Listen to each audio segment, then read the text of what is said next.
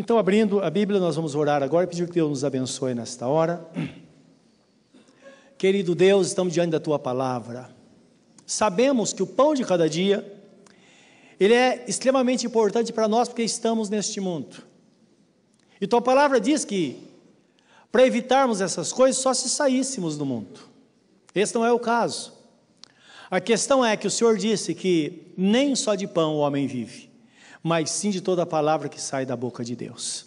E agora é o momento que estamos diante da tua palavra, aquilo que o Senhor falou, aquilo que o Senhor ensinou, aquela palavra viva que traz resultado, aquela palavra que desperta a fé e move o nosso coração para agirmos, para que possamos dar oportunidade para o Senhor realizar. Te pedimos agora que nos ajude e que possamos aproveitar, ó oh Deus, cada palavra do Senhor a nós nesta noite. Em nome de Jesus. Amém, Senhor. Amém. Lucas 4, meus irmãos, eh, Lucas 8, versículo 4. Então Jesus fala sobre a parábola do semeador, que todos conhecem, não é? O livro de Mateus fala que o semeador é aquele que prega a palavra. E diz assim: E ajuntando-se uma grande multidão, e vindo ter com ele gente de todas as cidades, disse por parábolas: Um semeador saiu a semear, a semear a sua semente, e, quando semeava, caiu alguma junto do caminho, e foi pisada, e as aves do céu a comeram. E outra caiu sobre pedra, e nascida secou-se, pois que não tinha umidade. E outra caiu entre espinhos, e, crescendo com ela os espinhos, a sufocaram. E outra caiu em boa terra, e nascida produziu fruto, cento por um. Dizendo ele essas coisas, clamava: Quem tem ouvidos para ouvir, que ouça. E os seus discípulos interrogaram, dizendo: Que parábola é esta? E ele disse: A vós vos é dado conhecer os mistérios do reino de Deus, mas aos outros por parábolas, para que vendo não vejam e ouvindo não entendam. Esta é, pois, a parábola, esta é, pois, a parábola. A semente é a palavra de Deus. E os que estão junto do caminho, estes são os que ouvem. Depois vem o diabo e tira-lhes do coração a palavra, para que não se salvem crendo. E os que estão sobre pedra, estes são os que, ouvindo a palavra, a recebem com alegria, mas como não têm raiz, apenas creem por algum tempo, e no tempo da tentação ou da tribulação se desviam. E aqui caiu entre espinhos, estes são os que ouviram, e indo por diante, são sufocados com os cuidados e riquezas e deleites da vida e não dão fruto com perfeição. E aqui caiu em boa terra, esses são os que, ouvindo a palavra, a conservam num coração honesto e bom e dão fruto com perseverança. Amém. A nossa vida é passageira aqui na terra, mas o nosso Deus quer que temos uma vida produtiva sempre. Amém? Você crê desta forma? E sabemos que é essa direção que Deus nos dá. Para isso, o nosso coração deve ser um terreno fértil, uma terra boa, onde você planta e não há nenhum empecilho. Como diz Jesus em outros textos, de Mateus e Marcos, que fala que produz a 30, 60 e a um cento por um. Então, esse é um cálculo né, dos, dos, dos é, lavradores, que eles têm esse cálculo. Quanto eles vão colher por semente plantada? Geralmente é por sacas ou por quilo, coisa assim. A Bíblia nos fala sobre parábolas. Jesus ensinava por parábolas. A parábola, ela é sempre uma história de é, história de coisas terrenas, né? História terrena. Pode ser uma história que lá com H, e que é realmente alguma coisa que aconteceu, que é o que nós conhecemos. Pode ser uma história, que é alguma coisa inventada, que de repente surge, aquilo não precisa ser real, não é?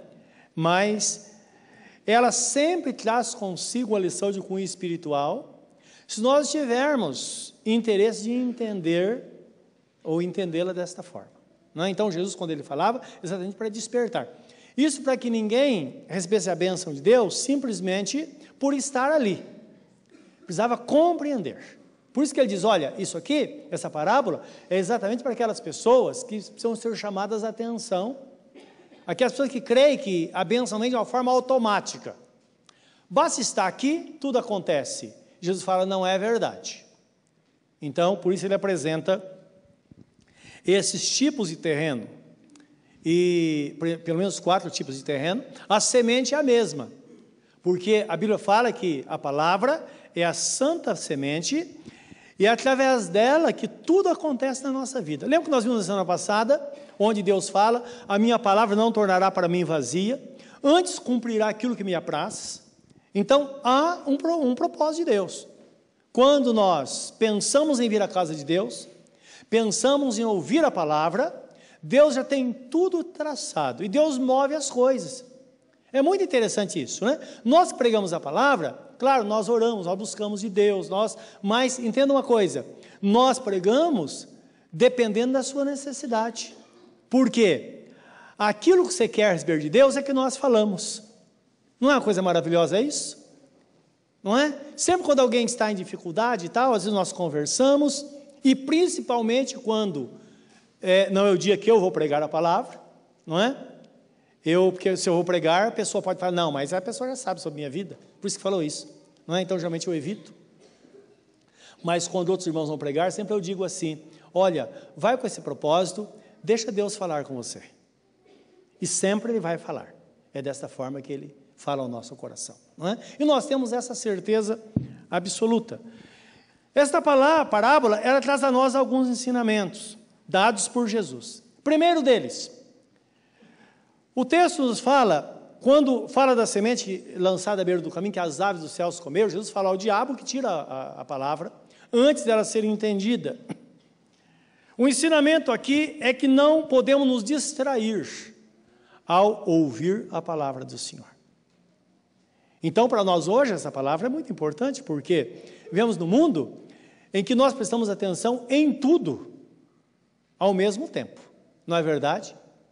E muitas vezes nós fugimos do foco.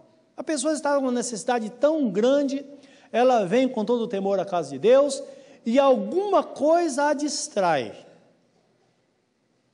E às vezes uma pequena distração, às vezes um pensamento, às vezes uma mudança naquilo que ela mesma já tinha previsto no coração, porque é interessante isso, né?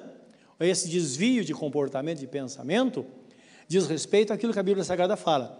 No livro de Filipenses, deve ser um, um, um ou dois, é, um, 13, que fala assim: que Deus é que opera em vós, tanto querer como realizar segundo sua boa vontade. Então a pessoa é movida por Deus para pensar, para sonhar, para imaginar algo, sua fé está sendo despertada, mas se houver um desvio, significa que esse desvio não veio de Deus.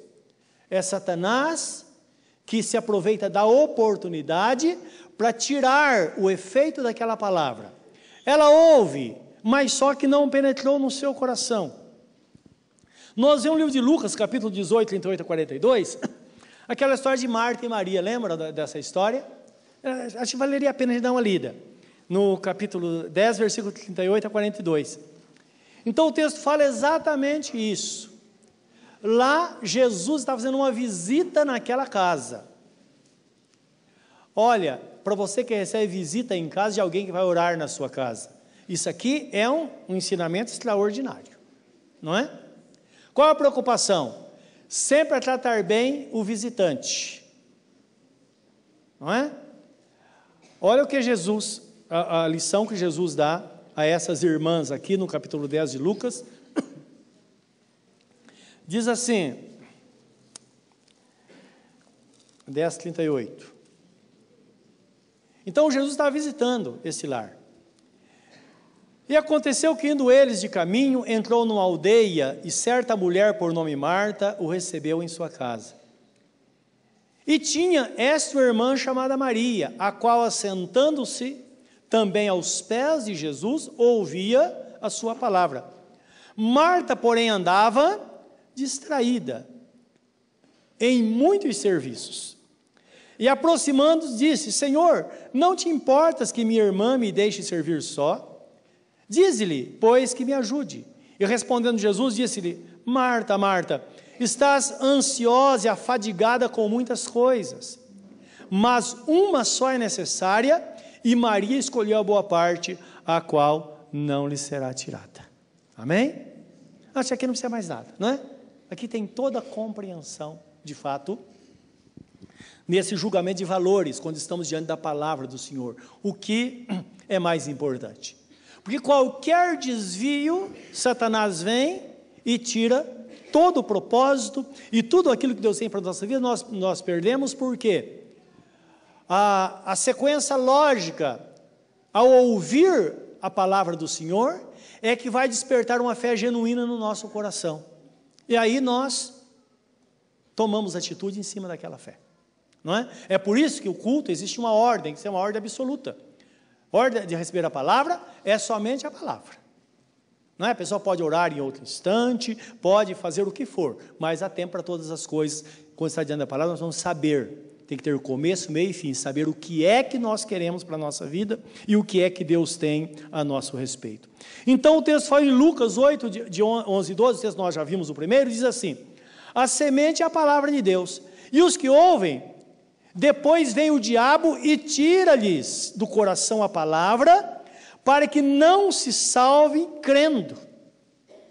Então a pessoa, se, ela, se é tirada a palavra, ela não consegue crer. Se não, crer, ela não é salva. Essa salvação, claro, primeira, primeiramente diz respeito àquele encontro que a pessoa precisa ter com Jesus, não é? Mas tem outros efeitos, que seria todas as bênçãos que Deus tem derramado na nossa vida, nós não recebemos. Porque às vezes você é salvo, você, seu nome está no livro da vida, mas você está doente e precisa de uma palavra naquele momento para a sua vida. Talvez você precisa, a sua salvação seria uma porta aberta, alguma coisa extraordinária que você precisa ter a certeza absoluta de Deus para que realmente você tenha a direção e possa ter certeza que Deus vai estar lá com você para te ajudar. Amém, meus irmãos? Então, é esse cuidado que devemos ter. Por isso, quando você está na igreja, principalmente, não pode, você não pode permitir absolutamente nenhum movimento quando você está ouvindo a palavra, não é? E às vezes qualquer coisa pode distrair, e o texto fala que a distração pode ser fatal. O segundo ensinamento é que o crente não pode ser melindroso, isto é, que se ofende facilmente. A mesma palavra em Mateus 13, 21. Então, fala daquela aquela semente que foi semeada entre as pedras. O texto fala que ela nasceu rapidamente, só que não tinha raiz profunda. E na hora da aprovação, a pessoa se ofendeu, ela melindrosa, ela não esperava aquilo. Isso é um grande problema, por quê? Nós sabemos que vemos um tempo difícil hoje no reino de Deus, não é que nós fazemos parte dele em toda a terra, em que o pensamento é: se converte e deixa de sofrer. Mas não é verdade. Jesus diz: No mundo tereis aflições, mas tende o ânimo, que eu venci o mundo, e, claro, nós também vamos vencer. Então, nós temos que seguir esse pensamento não ser melindroso, e porque a pessoa melindrosa, na hora de dificuldade, ela, ao invés de entender que está escrito em Romanos 8, 28, que todas as coisas cooperam juntamente para o bem daqueles que amam a Deus, daqueles que são chamados segundo o seu propósito, ela acha que Deus está sendo injusta com ela. Senhor, mas por que comigo está acontecendo isso? Não deveria. Não é? Acontece às vezes um, algo ruim, a pessoa fala, não está escrito que o Senhor nos guarda, por que o Senhor não me guardou? Não está escrito que e a pessoa começa a jogar, na, na, na, lançar no, rosto, no rosto de Deus aquilo que de fato ele não é. Isso é muito difícil, porque nós sabemos que o nosso Deus, ele é um Deus misericordioso, ele é compassivo, ele é um Pai amoroso e ele sabe o que está fazendo, não é verdade? Sabe ou não sabe?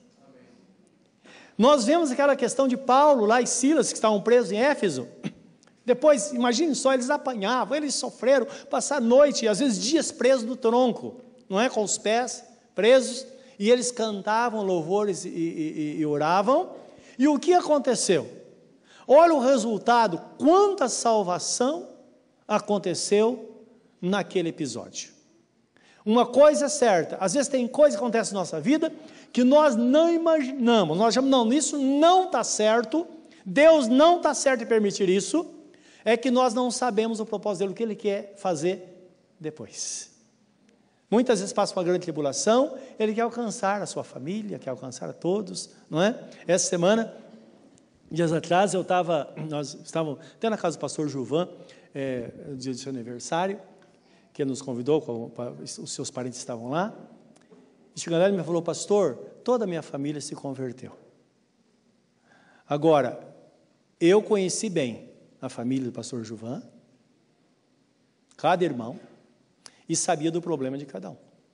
Não é, pastor Juvan? Eles não eram flor que se cheirava. E eles lá, fervorosos, mais do que eu. Falei, nossa, aquele entusiasmo, aquela coisa, não é? Só Deus pode fazer isso.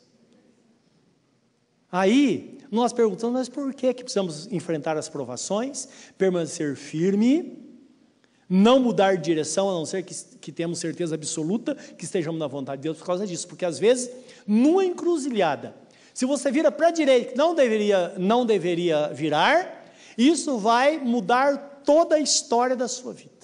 Se entra para a esquerda, que não deveria ter mudado, muda toda a história da vida.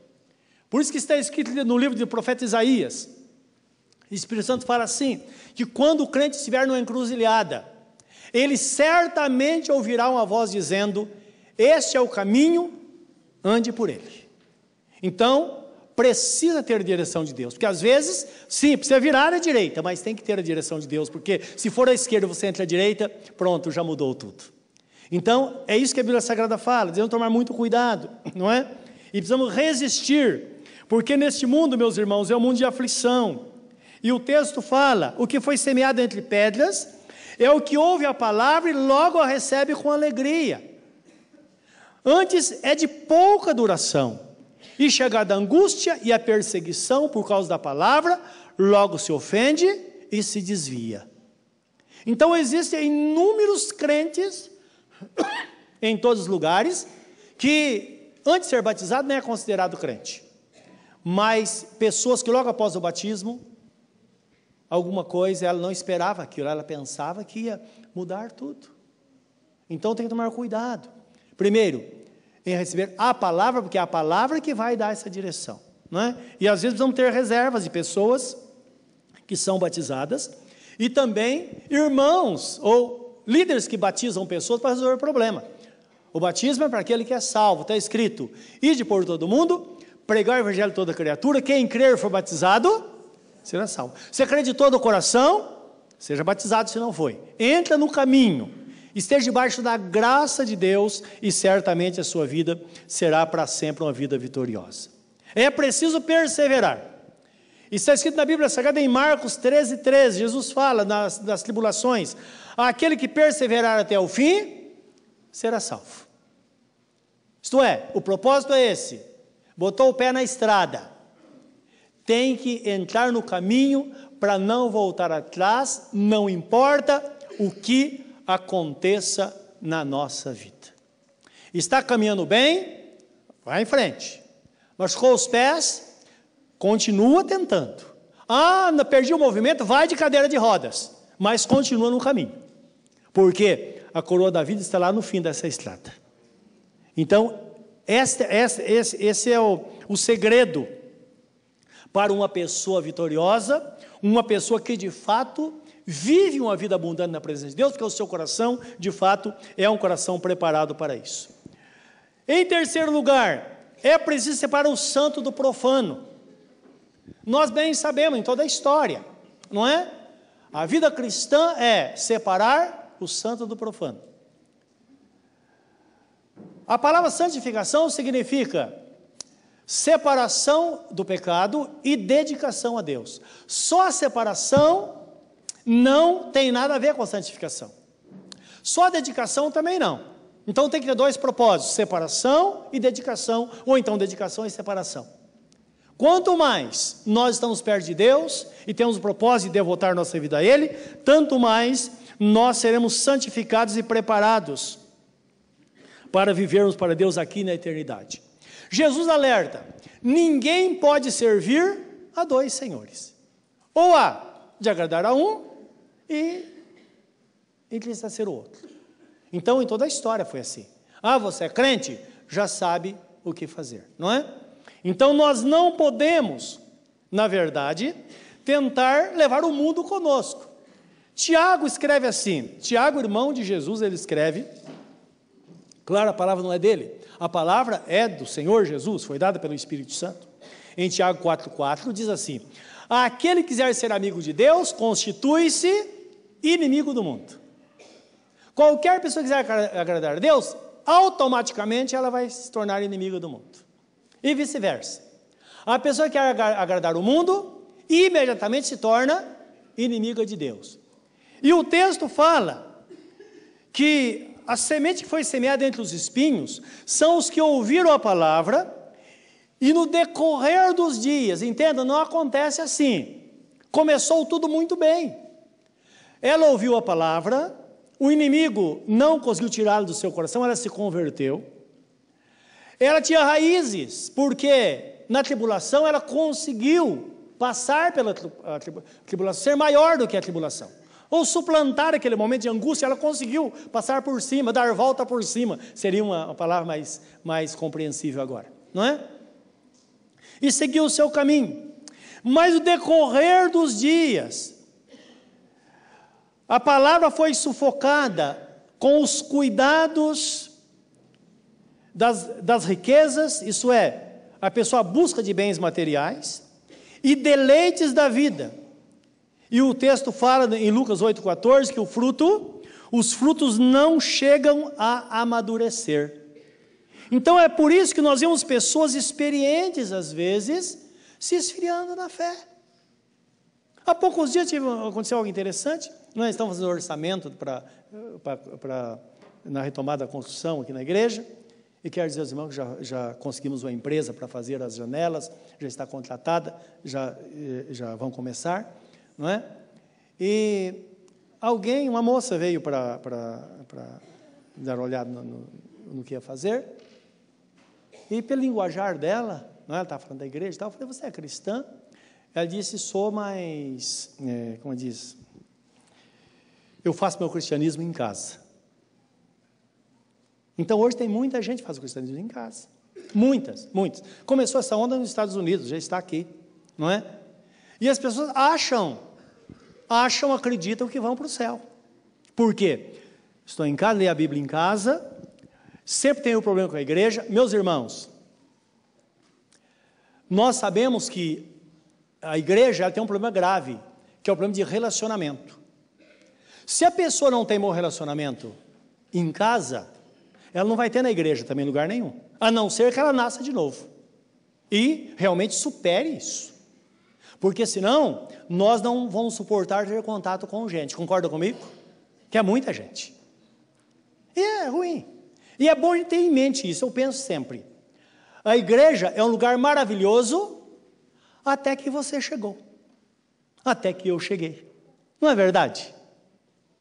É engraçado que essa é a impressão que nós temos, que a gente chega, a gente se empolga. Eu me lembro quando me converti, coisa maravilhosa. Mas depois você percebe que não é tão perfeito assim. Por quê? Nós somos o problema. Por isso que a advertência bíblica constantemente para nós. Olha, tome cuidado. A despeito de tudo, nós vamos estar na presença de Deus, não é? Os problemas faz com que o amor seja desenvolvido, o autocontrole também, não é? E as picuinhas que a gente tem em casa não venha para a igreja. Porque em casa tem pessoa que fica de mal com o irmão ah, meses, ah, mal até com a mãe. Então, aí chega no, na igreja, esse problema começa a surgir com um, com outro. A pessoa fala: Quer saber de uma coisa? eu vou ficar em casa. Jesus falou, fala assim em Mateus capítulo 18, versículo deve ser 16 ou 17, ele diz assim: Tudo o que for ligado na terra será. E tudo que for desligado na terra será. Como que a pessoa é ligada na terra? Quando em qualquer lugar do mundo uma pessoa crê em Jesus e é batizada, ela é ligada à igreja como corpo de Cristo. Amém? É o que diz a Bíblia Sagrada. Portanto, nós estamos aqui. Um irmão lá no Japão, não importa. Os irmãos estão sendo perseguidos lá na, na, nos países árabes, lá no Iraque. Eles estão no corpo como nós estamos. Somos exatamente iguais. Eles têm os problemas deles, nós temos os nossos. Não dá para saber qual é pior, nós já vimos isso no domingo, não é? Porque nós pensamos que, que os que estão sofrendo lá é, é, é estão pior do que nós, não. Eles estão mais fervorosos do que nós. Porque nós somos engolidos por problemas pequenos, não é? Então, nós precisamos entender que nós estamos ligados à igreja do Senhor. O momento que nós desligamos aqui na terra, imediatamente é desligado no céu. Lembra, foi Jesus quem disse. Cá entre nós, você acha que Jesus estava mentindo? Dá até medo de pensar isso. Acha que ele estava iludindo alguém? Nós sabemos que Jesus é 100% verdadeiro. Ele diz: Passarão céus e terra, mas as minhas palavras. Isso não cria temor? Então nós precisamos ter isso no coração. E o meu grande receio são pessoas que estão em transição. Eu conheço pessoas que saem da igreja e falam: Não, estou pesquisando. E pesquisa, e vai aqui, vai ali, vai. Se Jesus volta? Os irmãos estão entendendo? Agora, é, é, é, não lançando dúvidas sobre a palavra e nem tentando é, é, explorá-la, mas eu digo assim: se o que está escrito é verdade, essas pessoas estão em maus lençóis. Estão ou não estão? Então, tomar cuidado. Precisamos estar firmes ali, fazendo exatamente o que Jesus fez, porque é assim que nós vamos ter uma vida de vitória. Agora, essas pessoas, como essa moça que conversei, todas têm uma razão muito boa, muito grande, muito grande. Não é verdade? Ah, sempre alguém é culpado, mas na hora do vamos ver, Jesus não vai querer saber. Ele quer saber se nós somos ou não somos, se vencemos ou não vencemos.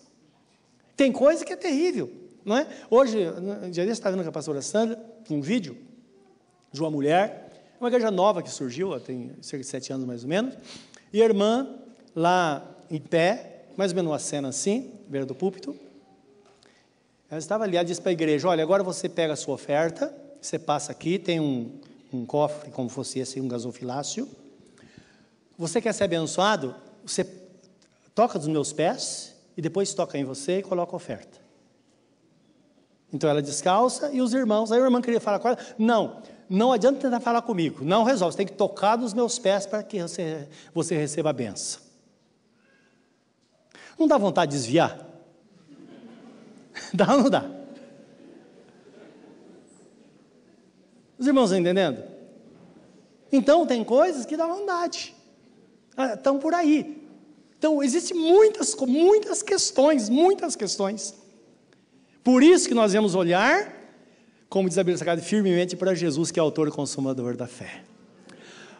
Nós que estamos rodeados de uma nuvem tão grande de testemunhas, corramos com paciência a carreira que nos está proposta, nada de correria, não é? Deixando todo o pecado e todo o embaraço. Pecado é pecado, embaraço é aquilo que não é pecado, mas vai se tornar pecado. É só persistir. Olhando firmemente para Jesus, que é o autor e consumador da fé. Está no livro de Hebreus, capítulo 12. Não é? Então, é, mostrando que, que de fato o que Jesus ensina nesta palavra é exatamente isso: que nós devemos ter esse pensamento de remover tudo aquilo que pode nos afastar de Deus. Então, Jesus nos ensina, nesse texto, que os valores que vão nos ajudar, ou os valores que nós temos, gravados no nosso coração, é que vão nos ajudar nas nossas decisões. Olha que interessante. Se você se converteu para valer, é interessante isso porque é uma coisa que nós aprendemos. Não é? Esse dia atrás nós tivemos um casamento e o nosso pastor estava fazendo um casamento lá, ele está bem idoso, não é? Mais com o mesmo pique, servindo ao Senhor. Nós estávamos conversando, puxa vida. É, nós estivemos na igreja, mesma igreja, há 40 anos atrás, quase. Como o tempo passa, não é? Aí eu pude observar, falei, nossa, nós fazemos o que eles fizeram. Nós pregamos a mesma palavra, nós cremos nas mesmas coisas. Então, são valores que nós guardamos dentro de nós que vai nos manter no caminho e fazer com que realmente estejamos na vontade do Senhor sempre. Então, esses valores são valores adquiridos no decorrer da vida cristã, né, que são os bons costumes. Agora, existe um, uma, uma, direção bíblica para nós que Jesus fala. Os irmãos estão lembrados lá em, em, Mateus 6, 25 a 33, quando ele fala da, da solicitude pela vida, e ele termina dizendo: Buscar em primeiro lugar o reino de Deus, a sua justiça, e as demais coisas serão acrescentadas. Nesse texto, quando ele está discorrendo, ele fala assim: Olhar para os lírios do campo que nem Salomão, em toda a sua glória, se vestiu como qualquer um deles. Então, os valores exatamente são estabelecidos desta forma. Se o crente olha para Salomão, ele vai buscar o quê? As coisas do mundo. Porque Salomão é o símbolo de toda a riqueza, é o símbolo da, da, da tem muitas coisas boas por Salomão, mas ele também foi símbolo das piores coisas não é? Então é interessante isso, que homens que viveram para Deus tiveram eh, muitas coisas boas, tiveram momentos de ruins para servir de exemplo para nós. Ele fala assim: olha, aquele que olhar para Salomão, o que nós entendemos, aquele que olhar para Salomão, vai buscar as coisas do mundo. Aquele que olhar para os lírios, vai buscar as coisas de Deus. Olhar para os lírios. Como Deus sustenta, como Deus cuida. E é um ensinamento para aqueles que, muitas vezes, pensam que a vida ela está centrada em coisas materiais, porque não está. Nós sabemos que a nossa vida está centrada em coisas espirituais. Isso falando de lírio, as coisas mais simples da vida é que nos trazem alegria. Não é verdade?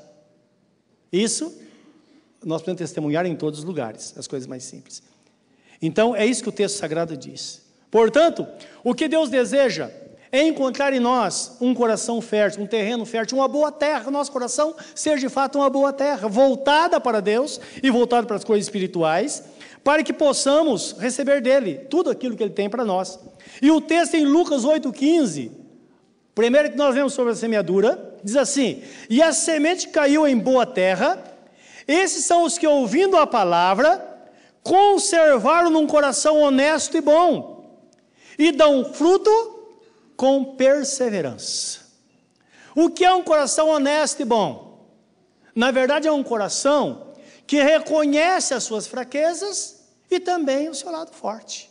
Não é verdade? Então, uma pessoa honesta, que ela está na presença de Deus, ela sabe, nós sabemos quem nós somos. Você sabe quem você é? Nós sabemos. Senhor, nós estamos aqui porque nós dependemos do Senhor. O que será de nós se a tua graça não estiver na nossa vida? O que faremos da vida se o Senhor não nos conduzir? O que nós vamos fazer se o Senhor não estiver no controle de tudo? Você que é, está se casando agora e tem crianças pequenas, olha para o futuro. Imagina o que vai acontecer no futuro com seus filhos. Alguns nem querem ter filho por causa disso. Mas uma coisa é certa: a pessoa confia no Senhor, ela sabe que a sua vida está nas mãos do Senhor e ela vai ter filhos para a glória e honra do nome do Senhor. Amém? E Deus é fiel, Ele vai fazer isso. É aquela pessoa que busca em Deus. Pense, o que será do seu futuro com essas mudanças no país? Você vai se aposentar? Tudo indica que não, os mais jovens não, lá não vai ter nada. Levaram tudo, não é verdade? E o que fazer? Mas nós tomamos, por exemplo, o salmista Davi que fala: Eu fui jovem, hoje sou velho, e nunca vi um justo ou seu descendente mendigar o pão. Se a previdência falir, o nosso Senhor nunca vai falir. porque em Jesus estão contidos todos os tesouros da ciência e do conhecimento. Toda a riqueza está nele. E ele nos abençoa hoje, vai nos abençoar amanhã, porque está escrito que ele é o mesmo ontem, hoje e será eternamente. É isso que Deus quer. Esta vida que Deus quer que tenhamos, uma vida simples, simples, mas na dependência total de Deus, com o coração cheio de temor, 24 horas por dia. Tenha certeza, quando você precisar que Deus fale com você, Ele vai falar. Quando você tiver uma porta aberta, Ele vai abrir. Talvez fale, mas não está abrindo ainda. Então espera no Senhor. Espera no Senhor. Porque certamente aquilo que está escrito é pura verdade. A vereda do justo é como o romper da aurora, que vai brilhando, brilhando, até ser dia perfeito. Talvez sua vida seja um pouco nublada, obscurecida, o sol vai brilhar, pode ter certeza absoluta. Permaneça firme com o Senhor e nesta noite receba tudo aquilo que Deus tem para a sua vida, porque eu tenho certeza que Satanás não teve chance para tirar a palavra que Deus coloca no seu coração nesta noite. Curva seu semblante diante do Senhor neste momento. Pense nessa palavra. E nesta hora fale com Deus aquilo que você tem a falar, aquilo que está no seu coração. Maravilhoso é que o próprio Espírito Santo coloca a palavra em nossos lábios. Ele nos induz a falar com Deus aquilo que nós precisamos falar no momento. Como está escrito, o próprio Espírito Santo, ele intercede por nós com gemidos inexprimíveis. Ele sabe qual é a intenção do Pai, que é receber a real situação de cada um de nós. E como o Senhor disse que aquele que pede peixe tem peixe, o que pede pão tem pão, nesta noite tenha certeza que Deus vai dar exatamente o que você veio buscar. Fala com Ele neste momento lança sobre ele todas as suas ansiedades, porque ele tem cuidado de você. Querido Deus, nós preferimos estar quietos na tua presença. Viemos aqui para receber a tua palavra, para louvar o teu nome. E agora estamos aqui, Senhor eu creio que nesta hora algumas pessoas estão se entregando a Ti, estão dizendo: Senhor, me recebe. Senhor, perdoa os meus pecados. Senhor, toma conta da minha vida. Senhor, me conduz em segurança. Estenda as mãos para abençoar nesta hora, Pai, no nome de Jesus.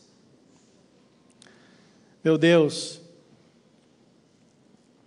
aquela pessoa que tem estado ansiosa, talvez por uma decisão que precisa tomar, ou, ó Deus, porque está desempregado e precisa de uma grande porta de emprego.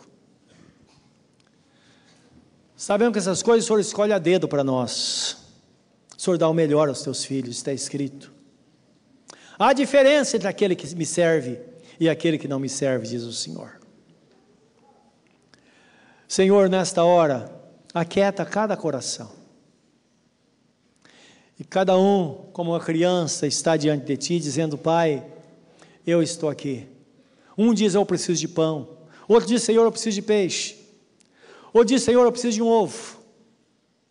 E está escrito que certamente, desta forma, o Senhor dará o Espírito Santo àqueles que lhe pedirem. Deus, porque na tua graça, dela vem todas as bênçãos para a nossa vida. Nesta hora, recebe no Senhor. E nós vamos orar uns pelos outros, orar por aqueles que têm feito esta campanha, que têm um projeto, têm colocado na tua presença. Esse projeto talvez seja a salvação de um filho, salvação do marido, talvez, ó Deus, uma resposta para uma situação pessoal. Sabemos que em Ti está a resposta nesta noite. E nós vamos simplesmente declarar aos nossos irmãos abençoados hoje. E depois vamos receber a unção com óleo. Sabemos que com ela vem toda a plenitude da graça sobre nós, porque está escrito que a unção com óleo e a oração da fé salvará o doente. O Senhor levantará e até os pecados serão perdoados, indicando a Deus que o efeito é extraordinário na vida daquele que te busca.